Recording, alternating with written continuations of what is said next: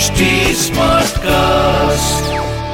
आप सुन रहे हैं एच डी स्मार्ट कास्ट और ये है fever F production Lakshman ji की चिकित्सा के लिए हनुमान जी लंका से सुशीण वैद्य को सोते हुए ही घर सहित उठा लाए। सुशीन ने कहा हिमालय के द्रोणाचल शिखर पर संजीवनी बूटी नामक औषधि है। उसे सुबह होने से पहले ही ले आना चाहिए। तभी इनके प्राण बच सकते हैं। वैद्य सुशीन की बातें सुनकर सबने आशा भरी आँखों से हनुमान जी की ओर देखा। वह तुरंत ही द्रोणाचल जाने के लिए तैयार हो गए।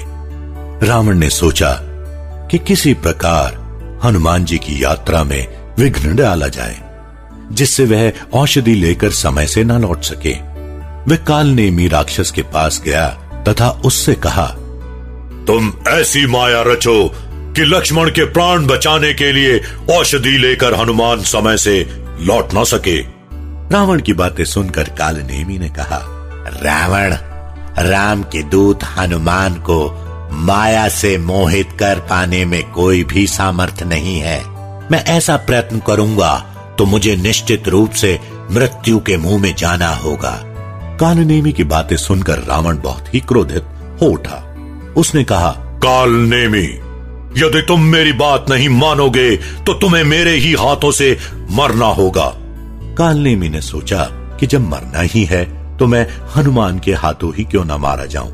ये सोचकर उसने उनके मार्ग में एक बहुत ही सुंदर आश्रम का निर्माण किया। स्वयं मुनि का वेश बनाकर उस आश्रम में बैठ गया। हनुमान जी जब उस आश्रम के पास पहुँचे, तब उन्हें बड़े जोरों की प्यास लगी। मुनि का सुंदर आश्रम देखकर उन्होंने सोचा कि यहाँ जल पी लूँ। वे शीघ्र ही कपटी मुनि काल नेमी के आश्रम में जा पहुँचे। उसको प्रणाम करके उन्होंने कहा, मुनिवर, मुझे बड़े ज़ोर की प्यास लगी है। यहाँ जल कहाँ मिलेगा? कपटी काल नेमी ने कहा, रामदूत हनुमान, मैं तुम्हें जानता हूँ। तुम श्री रामचंद्र जी के प्यारे भ्रात श्री लक्ष्मण जी के लिए औषधि लाने द्रोणाचल जा रहे हो।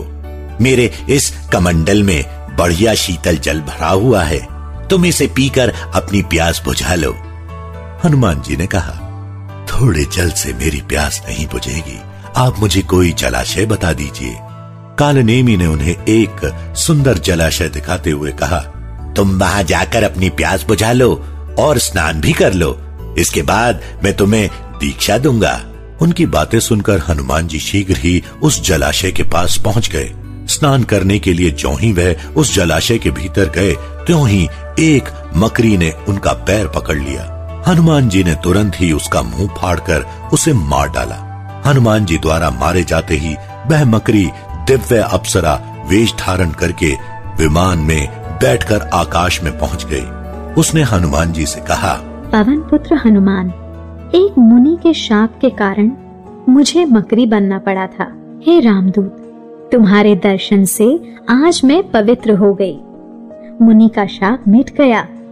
आश्रम में बैठा हुआ यह मुनि कपटी घोर निशाचर है। उस अप्सरा की बात सुनकर महाबली हनुमान जी तुरंत ही उस कपटी मुनि काल नेमी के पास जा पहुँचे तथा कहा मुनिवर आप पहले मुझसे गुरु दक्षिणा ले लीजिए।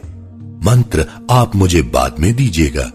यह कहकर उसको अपनी पूंछ में लपेट लिया और पटक पटक कर मार डाला। मरते समय काल नेमी ने अपना असली राक्षस रूप प्रकट कर दिया। मुख से राम राम कहा, इस प्रकार राम नाम लेने से उसका उद्धार हो गया। आप सुन रहे हैं एच डी स्मार्ट कास्ट और ये था fever FM production HD smart Smartcast.